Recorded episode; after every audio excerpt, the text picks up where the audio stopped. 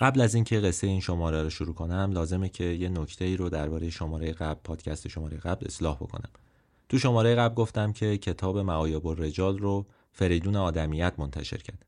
این از یه نظری اشتباهه به خاطر اینکه فریدون آدمیت همراه هما ناطق تو دهه پنجاه به کتاب دست پیدا کردن بخشهایی از اون رو منتشر کردن. این خانم افسانه نجم آبادی بود که تو دهه هفتاد کتاب رو برد امریکا و اونجا از روی یکی از نسخه ها اون رو منتشر کرد و در واقع در دسترس همه قرار داد. الان هم یه سرچ بکنید نسخه پی دی افش موجوده. این رو گفتم که بابتش معذرت خواهی کنم و اصلاح بکنم اون گفته قبلی رو.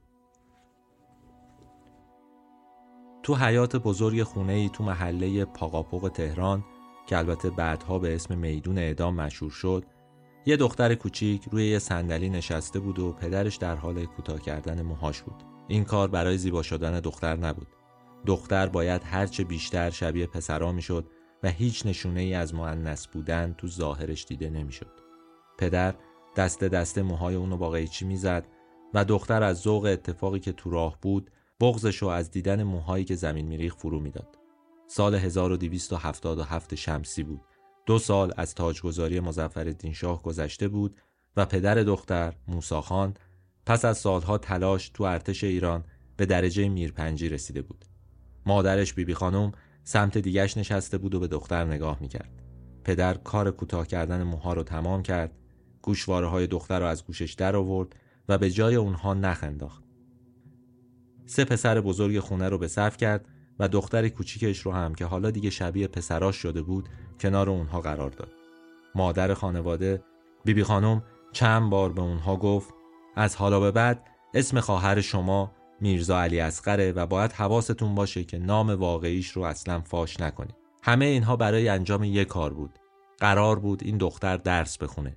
فردا صبحش اولین روز مدرسه بچه ها بود.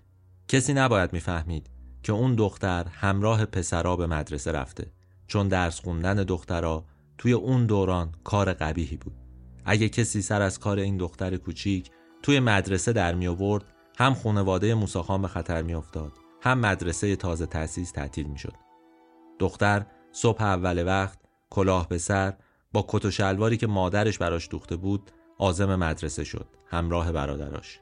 تو کلاس اول کنار یکی از برادراش نشست و با اشتیاق تمام به درس ها گوش داد. اما فقط چهار روز اجازه پیدا کرد که بره مدرسه. این اتفاق اونقدر براش گرون تموم شد که تصمیم گرفت خودآموز و تو خونه تا بالاترین مرتبه ممکن تحصیل کنه. البته قصه که دارم میگم قصه یه دختر خوششانس بود که مادرش تمام تلاشش رو کرد تا از زیر فشار سنت های غلط بیرون بیاد. قصه این شماره ما درباره این دختره. خانم خدیجه ملقب به افزل که با تلاش شبانه روزی و تو خونه تحت تعلیم مادر و خانوادهش تونست تو دوره قاجار و تو سالهایی که مدرسه های دخترونه به خونه فساد تشبیه می شدن مدرکی معادل لیسانس امروز دریافت کنه. من کریم نیکو نظرم و این قسمت دوم از پادکست سزنه که توی آبان سال 1401 منتشر میشه. این شماره سراغ خدیجه فرزند بیبی خانم استرابادی رفتیم قصه بیبی خانوم رو تو شماره قبل تعریف کردم و حالا نوبت خدیجه است. خانومی که برای احقاق حقوق زنان تمام تلاشش رو کرد. با نوشتن مقاله، با طراحی لباس و با آموزش به بچه های خودش و بچه های دیگرون. خانم افزل یاد گرفته بود که بیوقفه مبارزه کنه و هرگز تسلیم نشه. قصه این شماره ما درباره یه خانم مبارزه.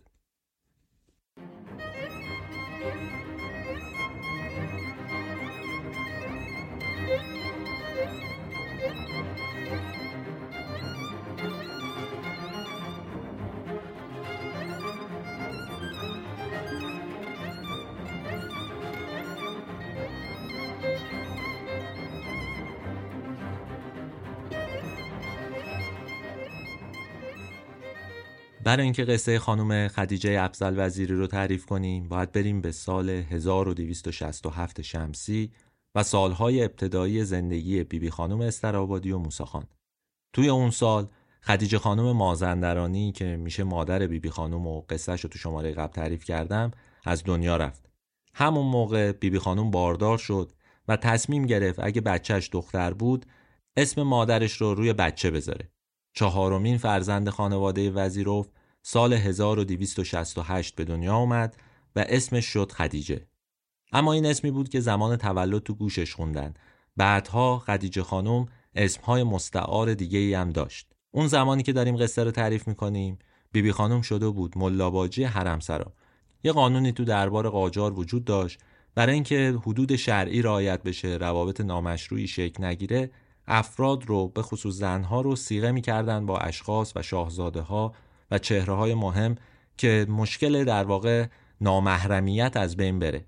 حالا جالبه که بدونید این قانون درباره بچه های کوچیک هم صدق می‌کرد. یعنی خدیجه خانم که اون موقع فقط یک سالش بود سیغه مزفر دین میرزا شد که ولیعهد بود. ممکن تعجب بکنید واقعا جای تعجب هم داره.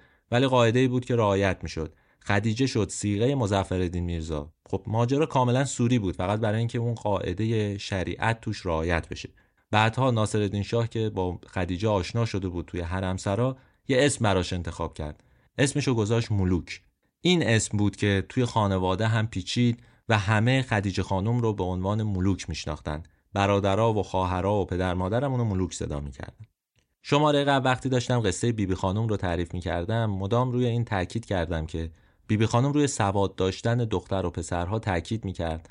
میگفتش که آموزش تنها راهیه که از جهل نجات پیدا کنن آدم خب وقتی درباره آدمهای دیگه اینو می‌گفت درباره خانواده خودش شرایط متفاوت ترم بود سختگیرتر بود در اصل. درباره پسر و دخترم فرقی نمی‌کرد. پسرها یه مقدار شرایط بهتری داشتن ولی خب مدارس امروزی وجود نداشت. دخترها هم که اصلا امکان آموزش نداشتن ولی خانواده بیبی بی خانم و موسا خان خیلی مایل نبودن بچه هاشون برن مکتب خونه و اونجا سواد یاد بگیرن. به همین دلیل وقتی پسرها به سن مدرسه رسیدن تصمیم گرفتن یه ملاباشی استخدام بکنن تا توی خونه به اونها آموزش بده.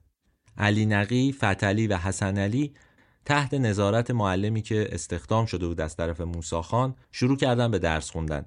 البته خدیجه خانم توی خاطراتی که تعریف کرده برای پسرش و الان توی آرشیو دانشگاه هاروارد موجوده متن دست نویسش گفته که بابای من یه سری از آدمهای دوست و آشنا رو جمع کرد کسایی که می‌دونست هر کدوم توی کاری بلدن چیزی و نکته ای رو می‌دونن ریاضی بلدن زبان بلدن و اینها ازشون خواست که کمک کنن تا بچه هاش توی خونه آموزش ببینن برای این کار یه اتاق توی هشتی جلوی خونه به عنوان محل تدریس در نظر گرفته شد اون روزا خدیجه خانم 6 سالش بود. مدام به اتاقی که توش کلاس درس برگزار می‌شد سرک می‌کشید و به حرفای آدما گوش می‌داد. بازی می‌کرد در این حال گوشش پیش درس معلما بود.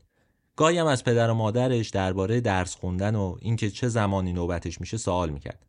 بعد از یه مدت بیبی بی خانم نتونست ذوق دختر کوچیکش رو نادیده بگیره. به همین دلیل از ملا باشی که میومد مدام خونه و درس می‌داد یه سری چیزها رو خواست که خدیجه رو همسر کلاس ببره بهش آموزش الفبا و حساب بده. این اولین مواجهه خدیجه با درس و کتاب بود. یه شروع بود براش ولی پایان راه نبود. دیگه دست از سرش ور نداشت. مطالعه، آموختن، یادگیری و نوشتن. یادتونه دیگه تو شماره قبل وقتی داشتم قصه بیبی خانم رو تعریف می کردم به نوشته ها و مقالات و حتی کتاب معایب الرجال که اشاره کردم گفتم که این خانم از اینکه زنها حق تحصیل ندارن حق آموزش ندارن حق آموختن ندارن ناراحت بود نگران بود و مدام نامه می نوشت کار می‌کرد که اینها دارای این حق بشن خودش تو حرمسرا یاد گرفته بود تو دربار ولی می‌دونست که این امکان برای بقیه فراهم نیست. حالا دخترش دقیقا در سنی قرار گرفته بود که باید آموزش می‌دید. دارم از سالی صحبت می‌کنم که بیبی بی خانم کتاب معایب الرجال رو نوشت. خدیجه نمی‌تونست به صورت رسمی درس بخونه مدرسه ای وجود نداشت. توی دربار هم دیگه نمی‌تونست با خودش ببرتش. دلیلش هم این بود که شکوه و سلطنه زن ناصر شاه و گفتم حامی بیبی بی خانم توی دربار دو سه سالی بود که از مرگش میگذشت و در واقع پای بیبی بی خانم از دربارم بریده شده بود. امکان اینکه دست بچهش رو بگیره ببره توی حرمسرا اونجا کنار بقیه زنها به هر حال یه آموزش اولیه ببینم وجود نداشت. بنابراین همه چیز محدود شده بود به همون بازی کوچیکی که توی خونه برقرار بود. اینکه گهگاه بشینه پای درس ملا باشی خوندن و نوشتن و یه مقداری حساب یاد بگیره. سال 1276 اولین دبستان پسرانه به سبک جدید توی تهران افتتاح شد. این مدرسه رو میرزا حسن رشدیه را انداخته بود که اسم اصلیش میرزا حسن تبریزیه. رشدی سالهای سال تو تبریز و آذربایجان سخت تلاش کرده بود تا مدرسه های نوین رو راه بندازه آموزش به شکل جدید رو راه بندازه تو ایران مدارسی تأسیس بکنه. اونجا خیلی دردسر کشیده بود ولی موفق شده بود. حالا توی اون سال یعنی سال 1276 ازش دعوت شده بود که بیاد تهران مدرسه تأسیس بکنه و آموزش نوین رو وارد سیستم آموزشی ما بکنه. گفتم قبلش فقط مکتب خونه ها بود یا آدم ها تو خونه آموزش می‌دیدن. نه مدرکی لازم بود نه چیزی. حالا یه مقداری سواد یاد می‌گرفتن می‌رفتن دارالفنون. ولی قبل از اون همه چیز محدود بود به همون مکتب خونه ها با تأسیس مدرسه رشدیه توی تهران بود که چند تا دبستان دیگه هم تأسیس شد. یعنی هر کدوم با اختلاف 6 ماه یک سال دو سال شروع کردن به راه افتادن و خانواده های اشراف و به هر حال کسی که دستش به دهنش می‌رسید بچهش رو میفرستادین مدرسه. مقاومت هم زیاد بود چون فکر می‌کردن چیزهای آموزش میدن تو این مدارس که به درد ایرانی مسلمان نمی‌خوره. ولی به هر حال این مدارس توی تهران تأسیس شد و کم کم کارشون هم گرفت. یکی از مشهورترین مدارس توی اون زمان یه مدرسه ای بود به اسم کمالیه. میرزا یحیی دولت آبادی و مرتزاخان کمالیه یک سال بعد از اینکه دبستان رشدیه توی تهران تأسیس شد اون راه اندازی کردند. خب این فرصتی بود برای خانواده وزیروف موساخان و بیبی خانم که از هر اتفاق تازه‌ای توی سیستم آموزشی لذت می بردن و سریع هم بهش واکنش نشون می‌دادن علی نقی، حسن علی و فتلی رو توی مدرسه کمالیه ثبت نام کردن. با مدرسه رفتن این سه نفر دیگه نیازی هم به ملاباشی نبود. چه اتفاقی افتاد؟ خدیجه دیگه آموزش نمی‌دید. کم کم افسرده شده بود و خانوادهش نگرانش شده بودند بیبی بی خانم هم گفتم مخالف بی سوادی دخترش بود. دیگه حالا فقط پسراش می‌رفتن مدرسه. نگران دخترش بود. برای همین اومد و با همسرش مشورت کرد. تصمیم گرفتن یه نامه ای برای مرتزاخان کمالیه بنویسند تا شاید بتونن برای خدیجه هم فکری بکنن. بالاخره بعد از مشورت های مختلف دیدن مرتزاخان کمالیه و پیگیری های بیبی خانم تصمیم جمعی بر این شد که موهای خدیجه رو پسرونه کوتاه کنن پیرن و شلوار تنش کنن یه کلاه بذارن سرش گوشواره هاشو در بیارن دو تا نخ بذارن جای اون و بفرستنش مدرسه. مرتزا خان از بیبی خانم خواسته بود که به پسراش بگه خدیجه رو اصلا به اسم همیشگیش تو خونه صدا نکنن. یعنی نبش بگن خدیجه نبش بگن ملوکی. اومدن و اسم میرزا علی اصغر خان رو انتخاب کردن برای خدیجه. یعنی اسم مستعارش ملوک بود که ناصر شاه گذاشته بود. یه اسم میرزا علی اصغر خان هم بود که برای ورود به مدرسه برای خدیجه انتخاب شده بود. توی اون روزا موساخان وزیروف شده بود میر پنج غذاخونه تهران. تو محله و شهر همه اون رو خانوادهش رو میشناختن. ریسک بود براش فرستادن دخترش به یه مدرسه پسرونه. نگران بود که آبروش بره به هر حال تهدیدش بکنن. جامعه واکنش خوبی نشون نده و اینها. ولی خودش رو قانع کرد. موهای دخترش رو زد گوشواره رو در آورد لباس پسرونه تن خدیجه کرد و اون رو همراه پسرها به مدرسه فرستاد.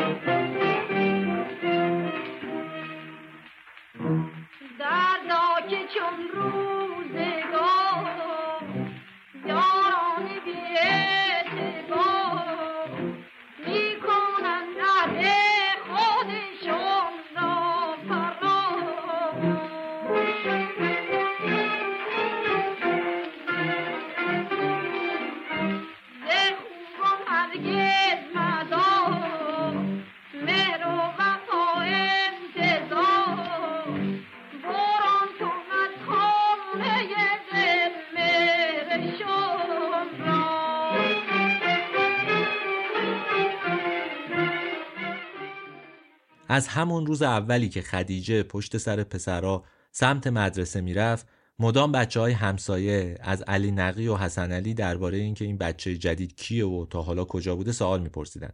پسران حرف مادرشون دست کم تا دم در مدرسه توی گوششون بود. جوابای بی ربط می‌دادن و اسمشون می‌گفتن و می‌گفتن این علی اصغره و یکی از دوستامونه. یه بار می‌گفتن برادریه که دور بوده از ما و از اینجور چیزا می‌گفتن تا برسونن خودشون رو به مدرسه.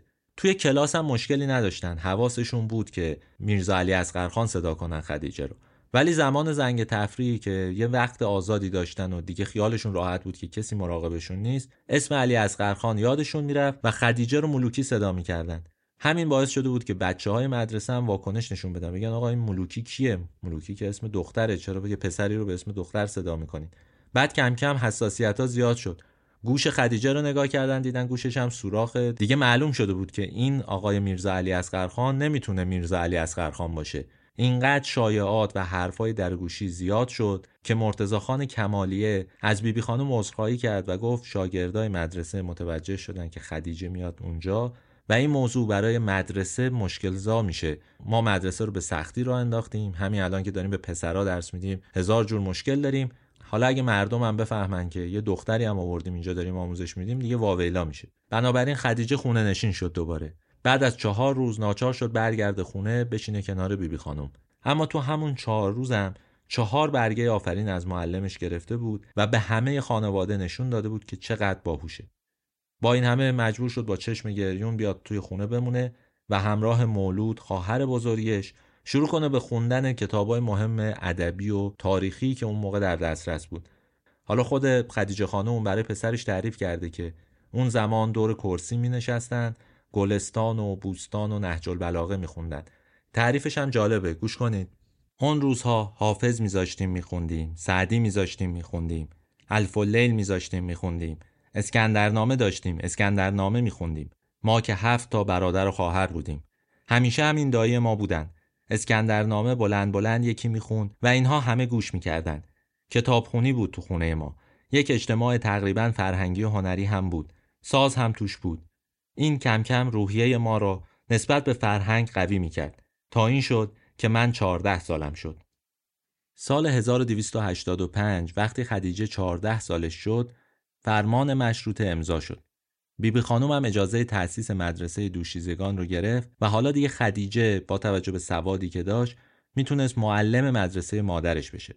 خدیجه و مولود چند ماه برای تعلیم دیدن شیوه معلمی رفتن مدرسه آمریکایی اما به دلیل حرفای درگوشی و دوری مدرسه از خونه مجبور شدن از این کار صرف نظر کنن و تنها به معلمی فکر کنن. دیگه نرن مدرسه خودشون. حالا تو این ایام چه اتفاقی افتاده بود؟ خدیجه اونقدر دلبسته درس خوندن شده بود که تمام شبها رو با مطالعه میگذرون عربیش رو پیش دایی شیخ اسدالله با مهارت زیادی یاد گرفته بود. گلستان و بوستان سعدی رو کامل حفظ کرده بود و همینا بهش کمک می‌کرد که بتونه راحتتر درس بده و معلم خوبی باشه.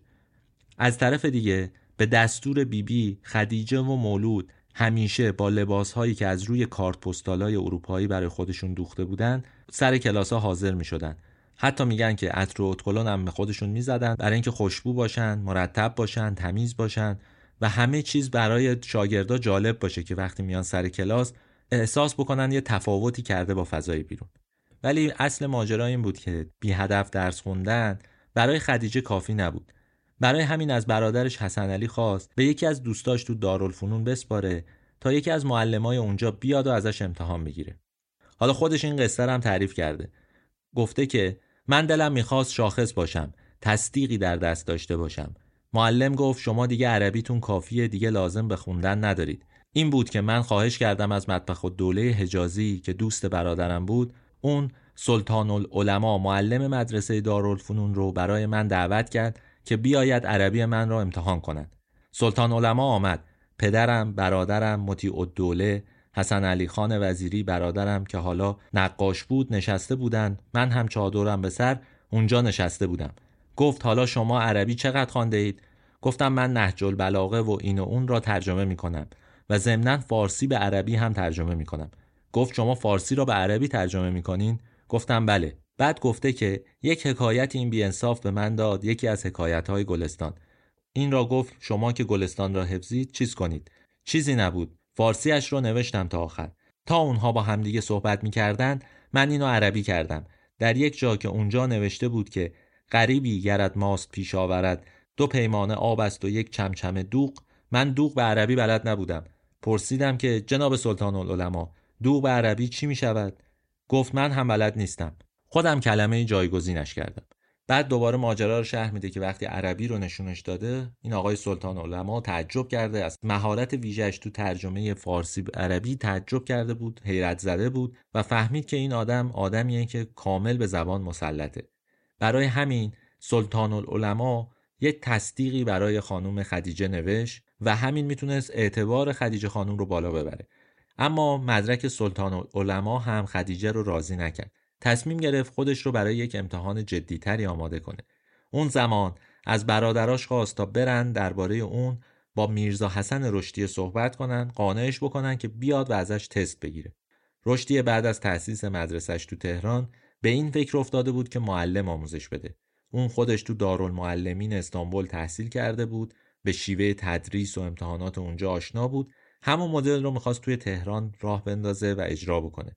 البته تا سال 1298 ما مرکز دارالمعلمین تو تهران نداشتیم. اما رشدیه سعی کرده بود یه سری آدم رو تربیت کنه برای مدرسه. اومده بود یه سری معلم رو آموزش داده بود. در آخرم به اونها مدرک دارالمعلمین می‌داد. خدیجه هم آماده کرده بود خودش رو تا به این مدرک دست پیدا بکنه. خودش تعریف کرده که یه روز میرزا حسن رشدی اومد خونشون گفته که آقای رشدی پرسید چه چیزهایی خوانده و می‌دانید؟ گفتم جبر و مقابله تاریخ و جغرافیا. در عربی هم نهج البلاغه و قرآن را ترجمه می کنم. دروسی را که برشمرده بودم امتحان کرد و رفت. تصدیقی فرستاد که بالایش به زبان فرانسه نوشته شده بود سرتیفیکا. عکس شیر و خورشید داشت و خاصه دارالمعلمین بود.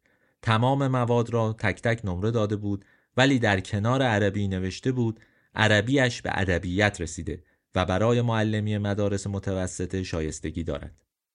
این اتفاق نه تنها برای خود خدیجه که برای بیبی بی خانم هم باعث افتخار بود اون که همیشه از منع تحصیل دخترها انتقاد می‌کرد حالا یه دختری داشت که مدرکی معادل لیسانس امروز گرفته بود. اونم با پیگیری سرسختانه خودش با کوتاه نیومدن با تسلیم نشدن همه اینا باعث شده بود که خدیجه رشد بکنه. و خب بیبی بی خانم هم مادری بود که ارزش این دختر رو می‌دونست قدر این دختر رو می‌دونست. بیبی خانم تو خونش یه ولیمه گرفت و همونجا بهش لقب افزل رو داد. خود خدیجه گفته که این لقبی بود که مادرم داد. مادرم بود دیگه و هیچ کار دیگه نمی‌شد کرد. مثلا باید به من می‌گفتن فاضله اون موقع ولی گذاشت اسم من رو افزل خدیجه افزل شد از اون زمان. این سومین اسم یا سومین عنوانی بود که خدیجه داشت. اگه یادتون باشه گفتم یه اسمی داشت به اسم ملوک بعد علی اصغر خان و حالا بعضی ها اون رو به اسم افزل هم میشناختند خدیجه افزل وزیری.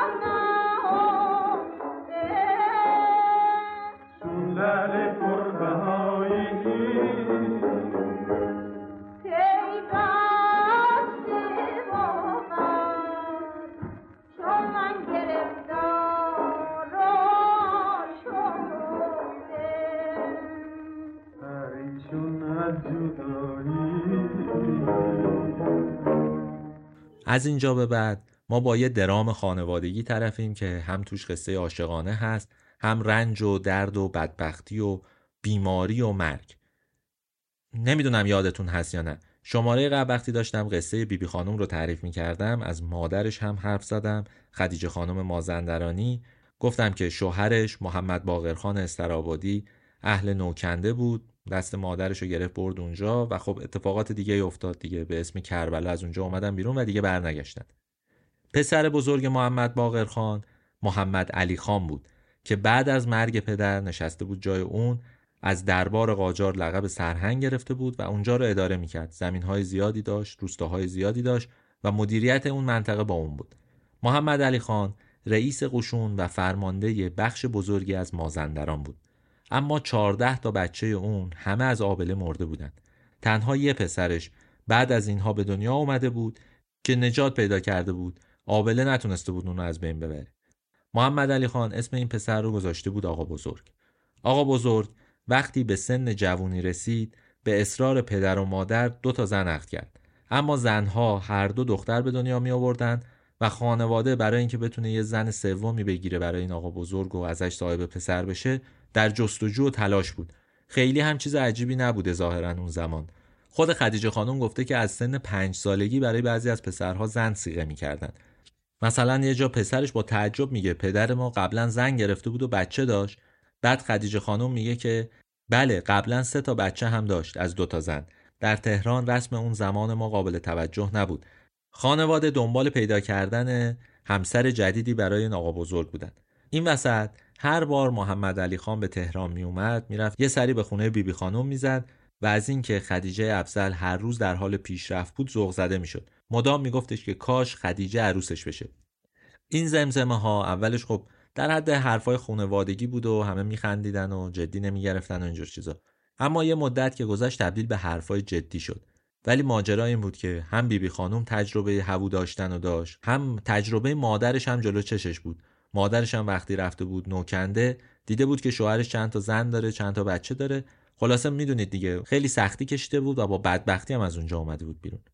پنج سال برادر و خواهر یعنی محمد علی خان و بیبی خانم در حال بحث و جدال بودن. بیبی خانم هم رضایت نمی‌داد. خدیجه هم خوشحال بود از اینکه مادر جلو این وصلت رو گرفته. سال 1292 وقتی خدیجه 24 سالش شده بود آقا بزرگ اعلام کرد اگر این روندا مخالفت ادامه پیدا کنه و خدیجه رو بشندن خودشو می‌کشه. محمد علی خانم بعد از شنیدن این خبر شوکه شده بود. تنها پسرش داشت به خاطر عشق خودکشی می‌کرد. یه نامه نوشت به بیبی خانم و بهش گفت تو هفت فرزند داری اما من یکی دارم. رحم کن و این یکی را از من مگیر.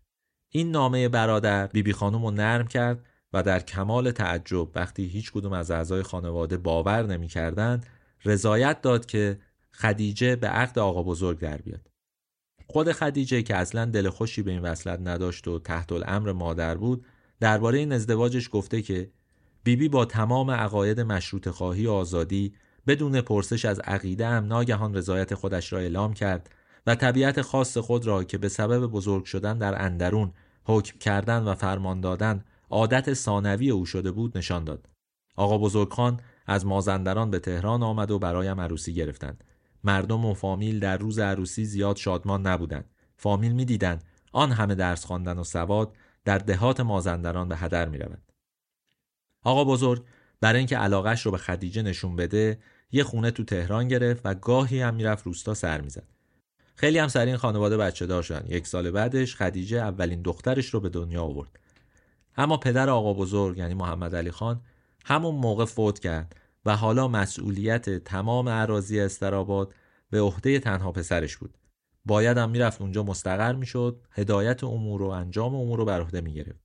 آقا بزرگ خان حالا فرماندار بندر گز شده بود و زن جوونش و دختر نوزادش رو برداشت برد به روستای نوکنده. خدیجه افزلم چاره نداشت ناچار شد با همسرش راهی نوکنده بشه و همه چیز رو توی تهران رها بکنه و بره اون توی گفتگو با پسرش و البته کتابی که دخترش در آورده مهرنگیز ملا درباره زندگی سخت توی روستای نوکنده صحبت کرده. گفته که وضعیت خونه ها چجوری بود مردم چجوری زندگی می‌کردن اصلا همومی وجود نداشت زمین پر از پشکل بود دیوار خونه ها چه شکلی بود اصلا شرایط زندگی در اون روستا با اینکه تازه اینها خان بودن و مدیر بودن و پول داشتن و اینها اصلا شرایط ایدئالی نبود. ایدئال چیه اصلا شرایط قابل سکونتی نبود. ولی به هر حال خدیجه هم چاره نداشت. مجبور شده بود با شوهرش بره اونجا. خودش گفته که تمام روز مشغول کارهای مربوط به خونهداری و رسیدگی به بچهش بود. شبها با مشکلات روحی که نتیجه تقسیم کردن شوهرش با دوتا همسر دیگش بود و سرکوب علایق خودش بود میگذشت و خلاصه زندگی سختی داشت. بچه اول خدیجه یک سالش شده بود. که معلوم شد خدیجه باز بارداره سه چهار ماه باردار بود. توی روستایی که اونا زندگی می‌کردن دور از همه جور امکانات بهداشتی بچه زاتوریه گرفت و خود خدیجه هم به خاطر نیش پشه مالاریا مبتلا به مالاریا شد. خدیجه خودش تبدار بود یه بچه هم تو شکمش بود بچه یه سالش هم تو بغلش جون داد. بچه دوم هم از شدت تبهای مادر تو رحم خفه شد و مرده به دنیا اومد. حالا شما حسابشو بکنید دیگه. یک زنی که توی تهران تو ناز و نعمت به دنیا اومده یاد گرفته که مبارزه بکنه یاد گرفته که برای رسیدن به آرزوهاش باید تلاش بکنه. به این آرزوهاش تا اندازه رسیده و هزار جور آرزوی دیگه هم تو سرش پرورونده مجبور شده که ازدواج بکنه. حالا ازدواج رو هم یه جوری تونسته هندل بکنه و تحمل بکنه ولی تحمل مرگ فرزندش یه بچه یک ساله و بچه‌ای که توی شکمش بود دیگه اون رو از خود بیخود کرد. واقعا از نظر روحی تو شرایط بدی قرار گرفته بود. ولی کمتر از یک سال بعد دوباره باردار شد و این بارداری دوباره حالش رو یه مقداری بهتر کرد. به هر حال تولد فرزند براش مهم بود. تابستون سال 1296 تو میونه جنگ جهانی اول وبا تو ایران مخصوصا تو شمال کشور شایع شد. وبا از راه آب آلوده و مدفوع فرد مبتلا منتقل میشه و تو روستایی که اونا زندگی می‌کردن نه همومی وجود داشت و نه چاه درست آبی که اونا بتونن ازش استفاده بکنن. همه چیز رو توی همون رودخونه که از اونجا میگذشت میشستن. هم حیوونا هم مواد غذایی. بنابراین محل گسترش وبا بود این فضایی که من ترسیم کردم. بر اساس خاطرات خود خدیجه افزل روزی 25 نفر تو روستای نوکنده به خاطر وبا می بردن. تو این مدت زن اول آقا بزرگم خونه رو ترک کرده بود دو تا بچهش رو گذاشته بود اونجا که یکی از اونها هم وبا گرفت و مرد. چند روز بعد از اونم زن دوم آقا بزرگ وبا گرفت و فقط 6 ساعت زنده بود و همونجا تو حیات خونه جون داد. حالا حساب بکنید دیگه تو این فضا چه اتفاقی افتاد بود. خدیجه بچه هاشو از دست داده بود باردار بود در معرض بیماری وبا بود. جلوی چشش روزی 25 نفر میمردن. دو نفر از اهل خونه مرده بودن و فضا چقدر بحرانی بود در هر حال. کسی هم به فکر اصلاح امور نبود. مثلا یه هموم تمیزی بزنه یه جایی رو درست بکنن که توش آب نگهداری کنن برای شستشو و اینها. هیچکس به این چیزا فکر نمی‌کرد. تنها کاری که آقا بزرگ کرد این بود که مواد ضد عفونی کننده رفت از شهر ورد محوطه رو تمیز کرد و بیماری وبا رو یه جوری کنترل کردن.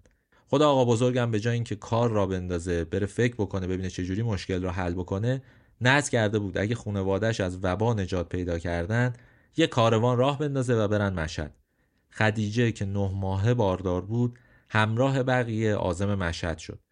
توی راه بود که وضع هم کرد و یه دختر به دنیا آورد که بعدها اسمشو گذاشتن محلقا هنوز چند ماهی از تولد محلقا نگذشته بود که خدیجه دوباره باردار شد. این بار یه حادثه دیگه اتفاق افتاد تو نوکنده. یعنی ببینید چقدر این زندگی خانوادگی پرتلاطم بوده. کل نوکنده آتیش گرفت. و تمام وسایل زندگی خانواده آقا بزرگ تو آتیش سوخت. خود خدیجه خانم نوشته بعد از خاموش شدن آتیش باید برای 25 نفر چند دست لباس میدوختند چون تمام لباس ها در آتش سوخته بود. این تنها مشکل اون روزا نبود. حکومت قاجار تحت پادشاهی احمدشاه خیلی متزلزل بود کشور از چند طرف درگیر جنگ شده بود. یک دولتی اومده بود به عنوان دولت انقلابی یا دولت موقت در کردستان مستقر شده بود. کشور داشت اشغال می‌شد دوباره. مشکلات اقتصادی فراوون بود. قحطی هم اضافه شده بود. همین قحطی یکی از مهمترین قحطی های تاریخ ایرانه که باعث مرگ هزاران نفر تو کشور شد.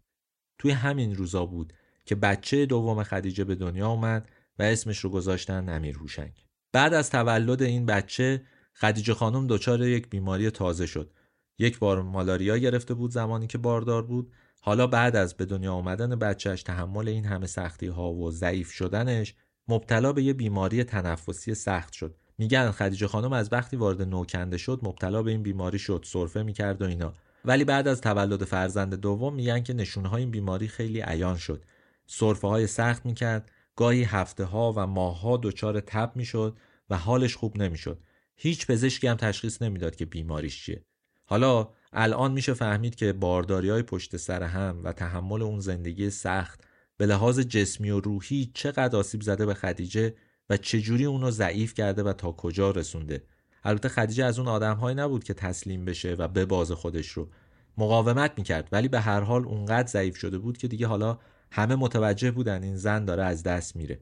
تو این مدت با وجود همه این سختی ها چی نگهش میداشت خدیجه رو؟ مطالعه. هیچ مانعی باعث نمی‌شد که اون از خوندن دست بکشه. از همون موقع یعنی از وقتی که ازدواج کرد اومد نوکنده باردار شد وبا اومد رفتش مشهد برگشت تمام زندگیش سوخت چیزی رو که از دست نداد خوندن کتاب بود. با اینکه تو روستا کتاب کمتر پیدا می‌شد اون هرچی به دستش می‌رسید و می‌خوند. مدام براش کتاب میفرستادن از تهران و اون مدام سرگرم خوندن بود. یه کار دیگه هم کنارش انجام داده بود که خیلی بهش کمک می‌کرد. چون به حساب کتاب مسلط بود. عربی می‌دونست فارسی هم می‌دونست. و البته وقتی تو نوکنده بود به لحجه های مختلف اون منطقه آشنا شده بود. کاملا به اون زبون ها آشنا بود و می‌تونست به اون زبون ها صحبت بکنه تبدیل شده بود به منشی شخصی همسرش. همه نامه ها، عریضه ها و حکم های آقا بزرگ به قلم اون نوشته شدن. طرف های کاری فکر می‌کردن که آقا بزرگ یکی استخدام کرده شبانه روزی براش داره کارا رو انجام میده. ولی بعد از یه مدتی آقا بزرگ اقرار کرد که همه این کارا کار همسرمه. تو محلم خدیجه خانم خیلی زود پا گرفت و با همه آشنا شد. با اینکه غریب بود از تهران اومده بود چون رابطه خوبی پیدا کرد با زنهای اونجا و تونست به زبونشون صحبت بکنه آشنا شد سری با فرهنگ اونا اونا هم دوستش داشتن. رابطه خوبی برقرار کرد. اگرچه در زندگی شخصیش خیلی سختی می‌کشید ولی روابط اجتماعیش رو همچنان می‌تونست حفظ بکنه و از خودش مراقبت کنه به این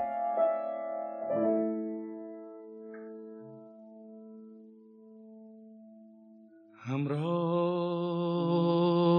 خود نسیم سبا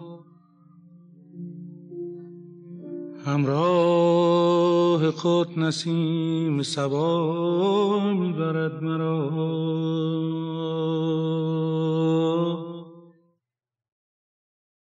یارب یارب. چو بوی گل به کجا می‌برد مرا؟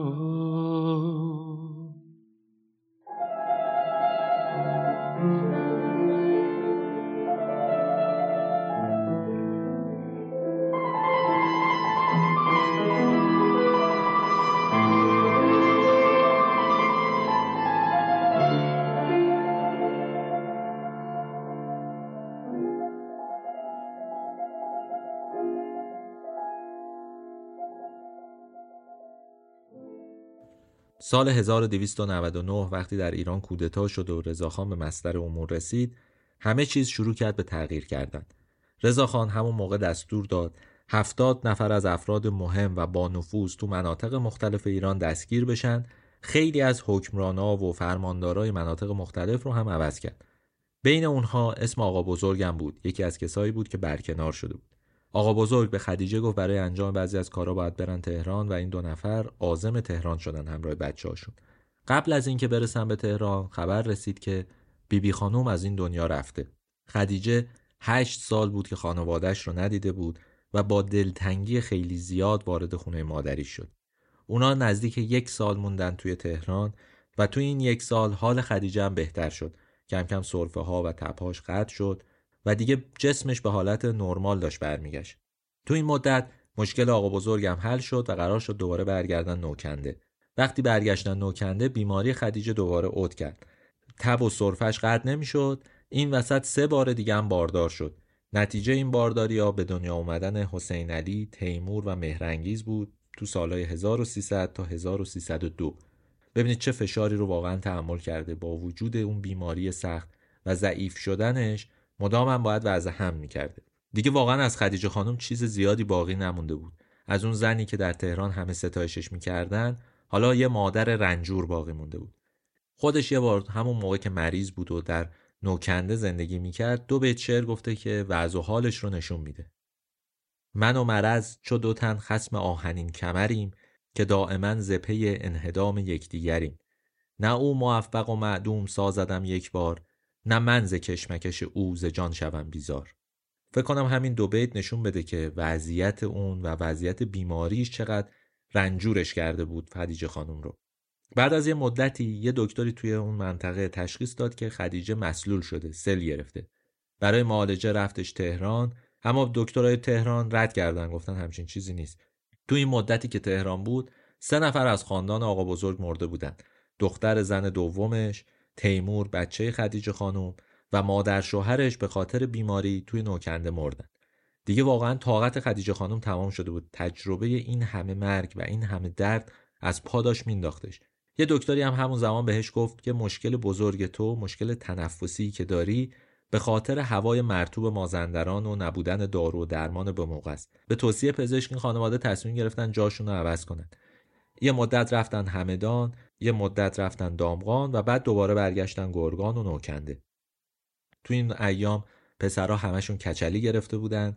خود خدیجه از شدت سرفه و تب دوباره تا پای مرگ رفت. دیگه نمی‌تونست حتی بشینه و باید انتخاب می‌کرد. یا باید میمون در نوکنده کنار همسرش و جون می‌داد یا باید جاش رو عوض می‌کرد میومد تهران و زنده میموند تصمیم دوم رو گرفت. دست بچه هاشو گرفت و از نوکنده زد بیرون و اومد به تهران. خدیجه و بچه ها سال 1306 به تهران رسیدن. اون زمان موساخان مرده بود. تمام برادرای خدیجه خانم هم ازدواج کرده بودن. بیبی خانم هم که گفتم 1299 از دنیا رفته بود. تنها کاری که بیبی خانم کرده بود و از عذاب وجدانش هم بود واقعا این بود که اون خونه بزرگ میدون پاقاپخ رو به اسم خدیجه کرده بود. یه جوری فکر می‌کرد این کار شاید از بار گناهی که کرده کم بکنه. به هر حال دیده بود بچهش چقدر سختی می‌کشه دیگه. خدیجه و پنج تا بچهش توی همون خونه ساکن شدن امیر هوشنگ، محلقا و حسین علی می‌رفتن مدرسه و خدیجه اونها رو تو بهترین مدرسه تهران ثبت نام کرد. حالا وقتشه که درباره کارهای خدیجه خانم هم حرف بزنیم. تا اینجا همش درباره خانوادهش بود و اینکه ببینید چقدر سختی کشید. قبل از اینکه ازدواج بکنه خدیجه خانم، بیبی بی خانم مدام تشویقش می‌کرد که برای روزنامه های اون زمان مطلب بنویسه. اما بعد از ازدواج دیگه فرصت اینجور کارا پیش نیومده بود و اینها تا وقتی که دوباره برگشت تهران. دوره دوره رضا بود و تغییراتی داشت تو فضای کشور به وجود می اومد. کشور دیگه مثل زمان قاجار نبود. علائم قاجار داشت زدوده می‌شد از سطح شهر و سطح کشور و روش های تازه ای داشت به وجود می اومد. انجمن های مختلف داشت شکل می گرفت. خدیجه ولی به راه مادرش ایمان داشت. می‌دونست که تنها راهی که می‌تونه زنها رو نجات بده آموزش و سواده. خودش هم گفتم یه دوره معلم مدرسه بود بنابراین قانع شده بود که با کار فرهنگی مشکل رو میشه حل کرد. یه تیکه از مقاله های قدیمی خانم افزل رو بخونم متوجه میشید که اون موقع چجوری می نوشته. یه مقاله نوشته به اسم در بیچارگی زنان. اونجا نوشته که ای با غیرتان و ای آنان که ما بیچارگان را در قدیر ذلت و جاده بتالت گذاردید چرا نباید زنان ایران تحصیل کنند و شریک غم مملکت باشند و بدانند امروز بر سر این مملکت بینوا چه میآید تا بفهمند دشمن آب و خاکشان کیست تا بدانند دست اجانب در مملکتشان چه می‌کنند تا خواستند بعضی ها حرف بزنند بزرگترها گفتند آخر شما زن هستید شما را چه به این کارها؟ باید شما فکر خانداری باشید. حتی امر را بر خودم مشتبه کردند و همچه تصور می‌کنند که ما را آفریدند از برای کنیزی مردان.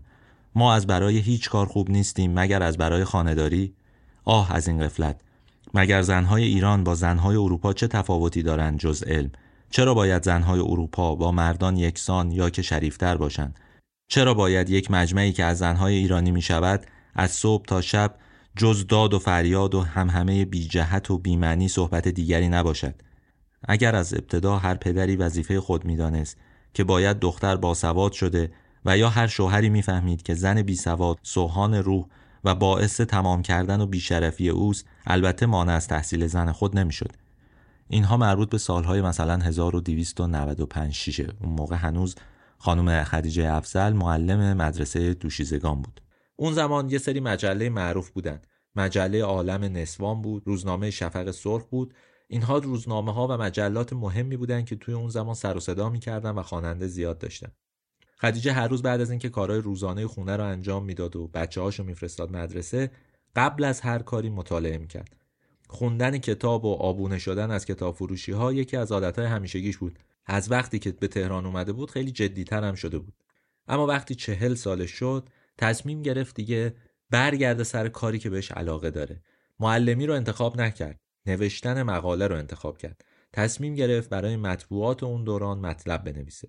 بیشتر نوشته هاشم برای احقاق حقوق زنای ایرانی و روشنگری برای اونها بود که الان وقتی میخونیمشون متوجه میشیم چقدر تلاش کرده تا به همه بفهمونه زن رو نباید توی پستوی خونه نگه داشت. یکی از سلسله مقاله های مشهور خدیجه خانم تو مجله عالم نسوانه که برای تاثیرگذاری بیشتر با قصه پردازی هم همراهه. مربوط به نقد شرایط زنای ایران و عقب موندگی اونها نسبت به بانوان جهان و خلاصه شرایطی که تو تمام دنیا بوده یه جور مقایسه می‌کنه برای اینکه نشون بده ما دچار چه ضعفهایی هستیم. اون با اسم مستعار دلشاد خانوم تو دیماه سال 1308 تو مقاله بلندی با خیال پردازی و فضاسازی جالبی که انجام داده درباره یه خبرنگار خارجی نوشته که اومده در خونه و ازش سری سوال و درخواست داره. خبرنگار از دلشاد خانم پرسیده حالا که در همه دنیا حرف از ترقی مردان ایرانی و بهبود شرایط اقتصادی، سیاسی و اجتماعی جامعه ایرانیان است چرا درباره زنان ایرانی و ترقی آنها با شروع سلطنت پهلوی صحبتی نمی شود خدیجه با لحن تنز و پرتنه ای از زبان دلشاد خانم به سوالای خبرنگار جواب میده. اینجوری میگه به خبرنگار. اول آنکه مگر در دنیا مملکتی هست که در آن زن نباشد. دوم آنکه این چادرهای سیاهی که در فرنگ بافته می شود مگر غیر از زنهای ایران مشتری دیگری هم دارد سوم آنکه مگر خود شما در بازار و خیابان دسته دسته از زنها را نمی بینید که با چادر کوتاه و جوراب بلند و, و نقابهایی که مانند منقار کلاخ از پیشانیشان درآمده است این طرف آن طرف می روند. خبرنگار خارجی تو جواب این سوالا میگه که بله من یک عده اشخاص را ملاقات می کنم که مانند فقرای آبرومند مملکت ما که خود را در زیر نقاب و لباس بیچارگی مخفی نمودند تا مردم آنها را نشناسند می باشند. اما نمی‌دانم که آنها از کجا آمده و به کجا می روند و مجلسشان کجاست و محفلشان کجا یا میتینگشان در چه مکان و یا انجمنشان در چه محل می باشد. مرامشان چیست یا در چه خطی مش می کنند. به دولت و مجلس شورای ملی چه پیشنهادی کرده و یا می کنند و برای انجام آن و به دست آوردن حقوق حقه و مشروع خود چگونه فداکاری کرده و یا می کنند. خدیجه از زبان دلشاد خانم تو پایان این مقاله به خبرنگار خارجی قول میده تحقیق و بررسی کنه تو مقاله های بعدی تو مجله عالم نسوان درباره ترقیات و خطی مشی زنان ایرانی گزارش بنویسه. سال 1309 اوج دوره فعالیت روزنامه نگاری خدیجه و یک جورایی شروع فعالیت های فمینیستی خانم خدیجه افزل بود. تو بهار اون سال مقاله‌ای با عنوان چرا یک نفر برای نه نفر زحمت می‌کشد با امضای شخصی به اسم هادی سپانلو تو روزنامه شفق سرخ چاپ شد. این مقاله درباره تلاش مردا بود بیرون از خونه که خب اینا برای خانواده هاشون زحمت می‌کشن و سختی می‌کشن و بار زندگی رو دوش ایناست و اینا اگه نباشن زنها چیکار می‌کنن و از این حرفا. در واقع توی این مطلب عملا زنا سربار مردا و مشغول تنپروری تو خونه معرفی شده بودن. خدیجه با خوندن این مقاله طاقت نیاورد یه جواب بلند نوشت که به صورت چند قسمتی توی اون روزنامه چاپ شد. توی این مجموعه مقاله ها علاوه بر اینکه از حقوق زنها دفاع کرده بود و درباره فشاری که توی خونه روی اونها بود از زنهای روستایی و اینکه پا به پای مردا توی همه امور همکاری می‌کنن هم صحبت کرد. یه بخشی از این جوابیه رو می‌خونم خیلی متن مفصلیه ولی حالا یه دو سه خطش رو بخونم فقط برای اینکه ببینید چه جوری مینوشته خدیجه افزل گفته که به مزاقم زنهای ایرانی آنقدر از مردها میترسند که اغلب دیدم وقتی که شوهر پا به خانه می‌گذارد زن بیچاره به لرزه افتاده رنگ از چهرهش پریده مثل اینکه ملک الموت آمده است.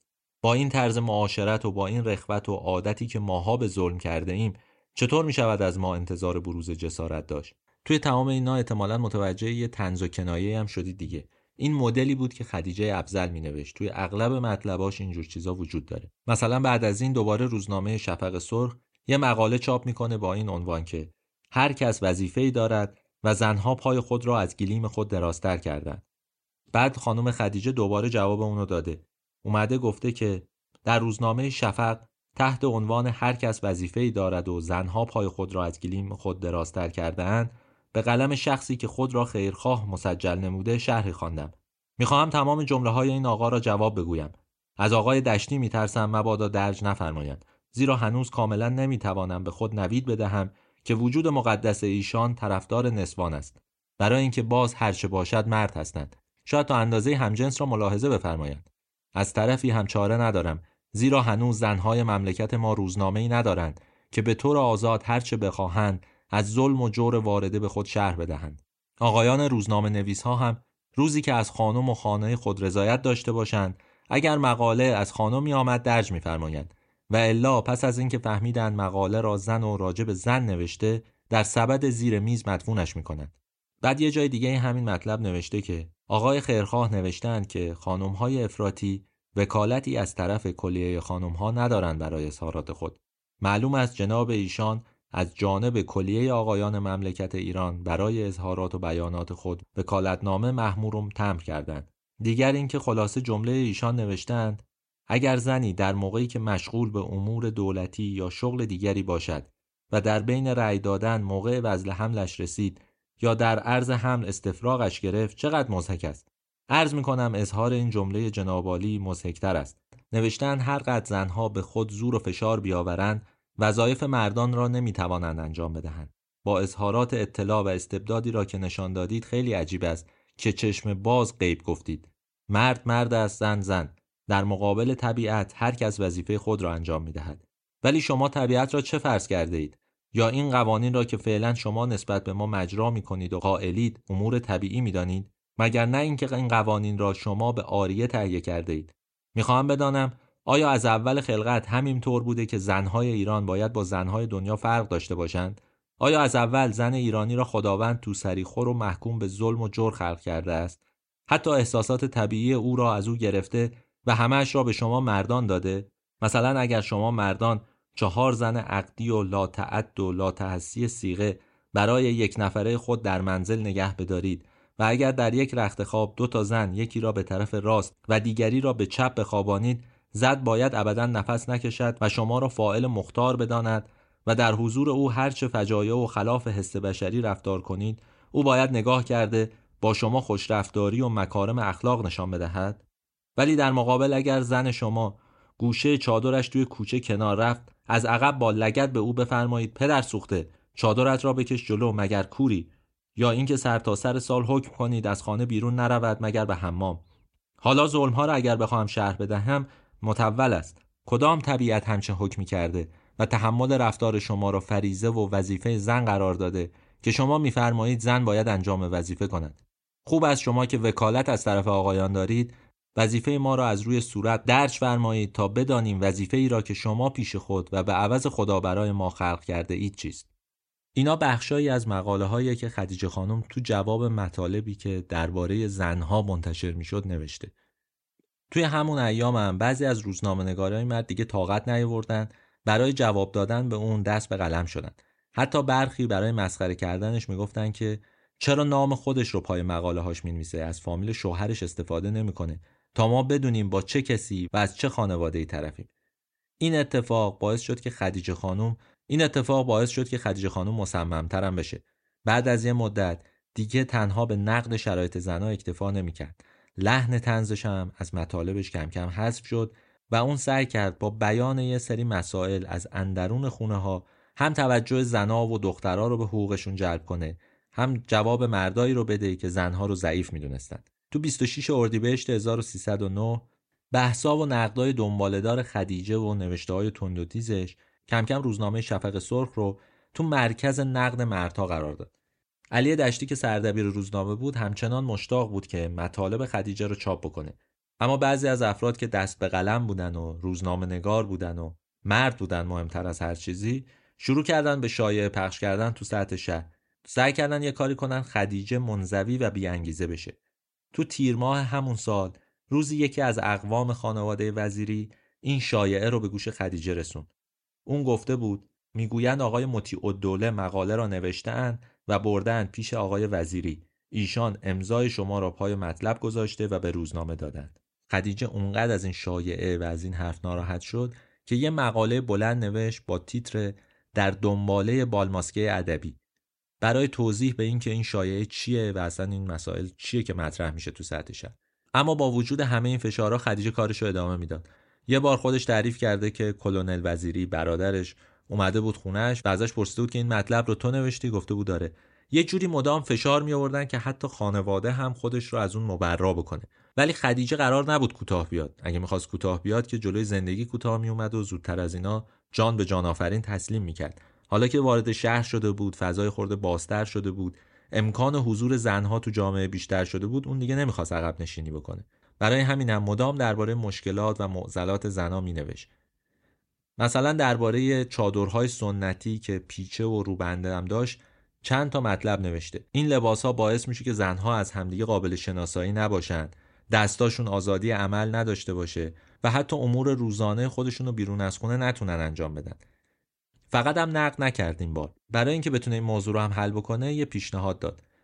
سال 1309 حدود 4 5 سال قبل از اینکه کشف حجاب از طرف حکومت اجباری بشه اومد خانم خدیجه افزل یه مانتو طراحی کرد که آستینای بلندی داشت قابل جداسازی بود یه کلاه داشت که از پشت به لباس وصل می‌شد. همه اینها رو طراحی کرد و خودش هم اونها رو پوشید. خودش خیاطی بلد بود همچین لباسی رو تنش کرد و اومد بیرون. توی مقاله هم توی همون روزنامه شفق سرخ این لباس رو و این پوشش رو معرفی کرد و حتی گفت اونجا که این لباس رو تن دختر دوازده سالش کرده به خیابون فرستاده تا عکس عمل مردا رو متوجه بشه. خودش اصرار داشت که این لباس رو بپوشه اما جامعه چندان موافق نبود با پوشش جدیدی که خانم خدیجه افزل طراحی کرده بود همون اول شروع کردن به سنگ زدن، توهین کردن، فحاشی کردن و اغلب مردها و حتی زنهای جامعه سنتی نسبت به این پوشش موضع گرفتن. محلقا ملاح دختر خانم خدیجه افزل درباره این لباس و اتفاقایی که برای این لباس افتاده با این پوشش وقتی رفتن بیرون حرف زده حالا من صداشو می‌ذارم ولی جمله هم می‌خونم براتون. همراه مادرم که این لباس را به تن داشتیم در خیابان راه می‌رفتیم. مردم به ما سنگریزه پرتاب می‌کردند. سنگی به گوشه چشم من خورد و شروع به اشک ریختن کردم. مادرم به من سقلمه زد و گفت گریه نمی کنی ها. این مبارزه است. در این ماجراها شما فکر کنید مامان اومد رو پوششو من یازده سالمه. مامان رو پوششو و اون چادر برداشت اون رو پوشو دیدی خودتون دیگه عکسشو بله توی اون کتاب هست عکسشو بله. رو پوشو درست کرد بر منم درست کرد. ما هم تو کوچه که می‌رفتیم به ما سنگ می‌زدن بچه ها جوونا. سنگ می‌زدن یه سنگ خورد به اینجای من یه روز. من شروع کردم گریه کردم گفت گریه نمی کنیم مبارزه است. مبارزه. تکرار کرد مبارزه از همین جمله ها میشه فهمید چقدر خانم خدیجه افزل تلاش می‌کرد برای اینکه موقعیت زنها رو از اون قالب سنتی بیاره بیرون. حالا قوانین و عرف هم رعایت می‌کرد. اونقدر رادیکال نبود ولی به هر حال سعی می‌کرد فضا رو عوض بکنه مطلوبتر بکنه برای حضور زنها.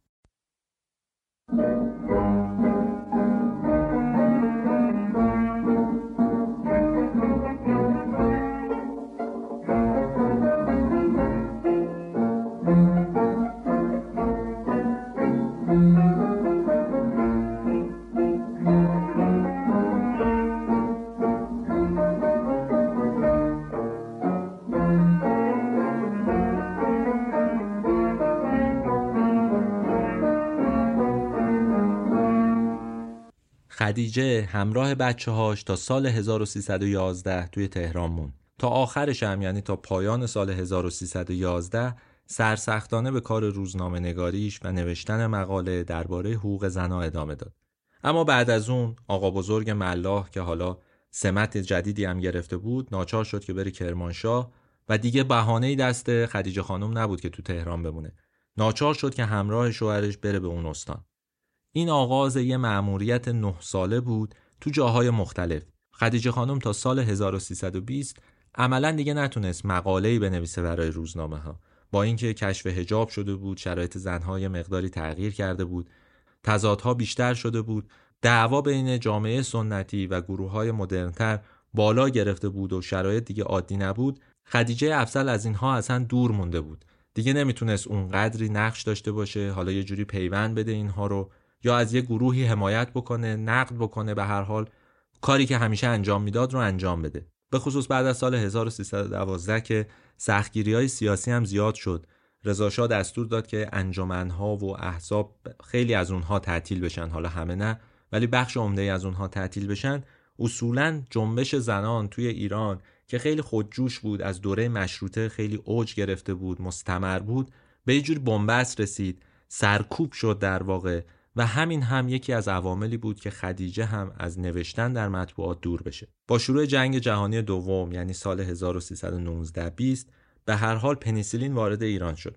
برای اولین بار وقتی پنیسیلین به خدیجه افزل تزریق شد اون دردها، اون تبها و اون صرفه ها رنگ باخت و از بین رفت معلوم شد که دوای این درد پنیسیلینه توی مدت یعنی حتی در دهه 20 و در دهه 30 فعالیت خدیجه کم شده بود. حالا هم سنش هم بالا رفته بود هم دیگه شرایط عوض شده بود. بعضی از اون چیزهایی که براش تلاش کرده بود به ثمر رسیده بود. دیگه شرایط مثل اون سالهایی نبود که اون جوان بود. بنابراین کمتر مینوشت. در واقع اصلا نمینوشت. بیشتر چیزهایی که مینوشت خاطرات و اینها بود. ولی اسمش به عنوان یکی از پیشگامان جنبش زنان اون موقع هم مطرح بود. تا اون موقع هم تقریبا اکثر خواهرها و برادراش از دست داده بود. در واقع خدیجه تنها دختر اون خانواده بود که باقی مونده بود. از موساخان و بیبی خانم. زن بزرگ خانواده بود. همه خواهرزاده ها و برادرزاده ها می اومدن سراغش و همه هم می‌دونستن که اون چقدر آدم مهمیه. چقدر سواد داشته چقدر کار کرده چقدر هرس خورده برای حقوق زنان. چقدر مطلب نوشته برای اینکه همه رو قانع بکنه. نباید دست زنها رو بست. خدیجه خانم سالهای آخر زندگیش رو توی دروس توی خونه بزرگ همراه نوه ها و بچه هاش گذرون 13 دی سال 1359 وقتی 89 سالش بود از این دنیا رفت به گفته خودش تمام مشقت های زندگی رو تحمل کرد تا بچه هاش با مسائبی که خودش در زندگی دیده بود روبرو نشن. خدیجه افزل وزیری فقط برای خانواده خودش تلاش نکرد. سعی نکرد فقط بچه های خودش رو بفرست مدرسه یا اونها رو آموزش بده یا سعی بکنه که فقط اونها بتونن رشد بکنن و پیشرفت کنن. این خواسته رو وارد عرصه عمومی کرد. همون کاری که مادرش یه جوری انجام داده بود. کتاب مادرش توی اون دوران منتشر نشد ولی مادرش هم متوقف نشد و مدرسه زد حالا دخترش به جای اینکه محدود بشه فقط به زندگی شخصیش یا تسلیم شرایط بشه مثل بقیه زنها بشه سعی کرد یه روزنه ای رو باز بکنه برای اینکه درباره زنها صحبت بکنه برای اینکه نشون بده سختگیری های بیمورد چجوری اونها رو از پاداره در میاره چجوری مردها تو جامعه ایرانی روی همه چی مسلط شدن و اجازه نفس کشیدن به زنها رو نمیدن؟ سعی کرد با اونها حرف بزنه. این معضلات رو به رخشون بکشه. چیزهایی که تحمیل کرده بودن رو علنی بکنه. مصیبت هایی رو که زنها تحمل می‌کردن رو بیاره در عرصه عمومی و برای همه ایام بکنه. با وجود تشکیلات مختلف و آلای مختلف انجمن زنان توی اون دوران به خصوص بین سال 1300 تا 1310 نقش خانم خدیجه افزل وزیری نقش مهمیه. مقاله های اون بین اون همه مطلبی که مردها می نوشتن مسخره می‌کردن زنها رو چشمگیره. نه فقط جواب اونها رو میده که راهکارم میده که سعی می‌کنه نشون بده این زنها چقدر حق دارن. نیمی از جامعه هستن و به اندازه نیمی از جامعه هم سهم دارن توی همه چی. نه فقط تو زندگی شخصی که تو زندگی اجتماعی و زندگی سیاسی. مهمتر از هر چیزی شکست ناپذیری تسلیم نشدن و مقاومت بود امید داشتن به تغییر بود که باعث شد خدیجه افزل وزیری اسمش از سال 1300 تا امروز 1401 باقی بمونه. شاید خیلی نشناسنش اما مهم نیست. نقشی که اون داشته غیر قابل انکاره.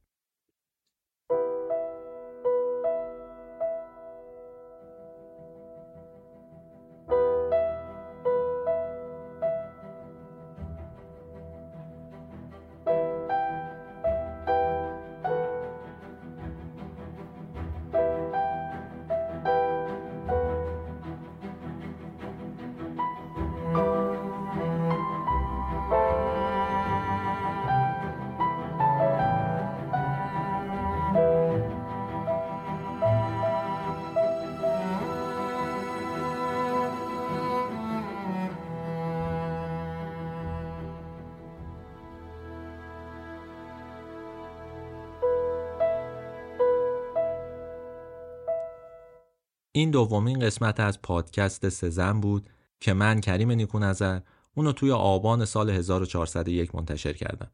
متن این شماره رو هم خانم سوزن سیرجانی نوشته.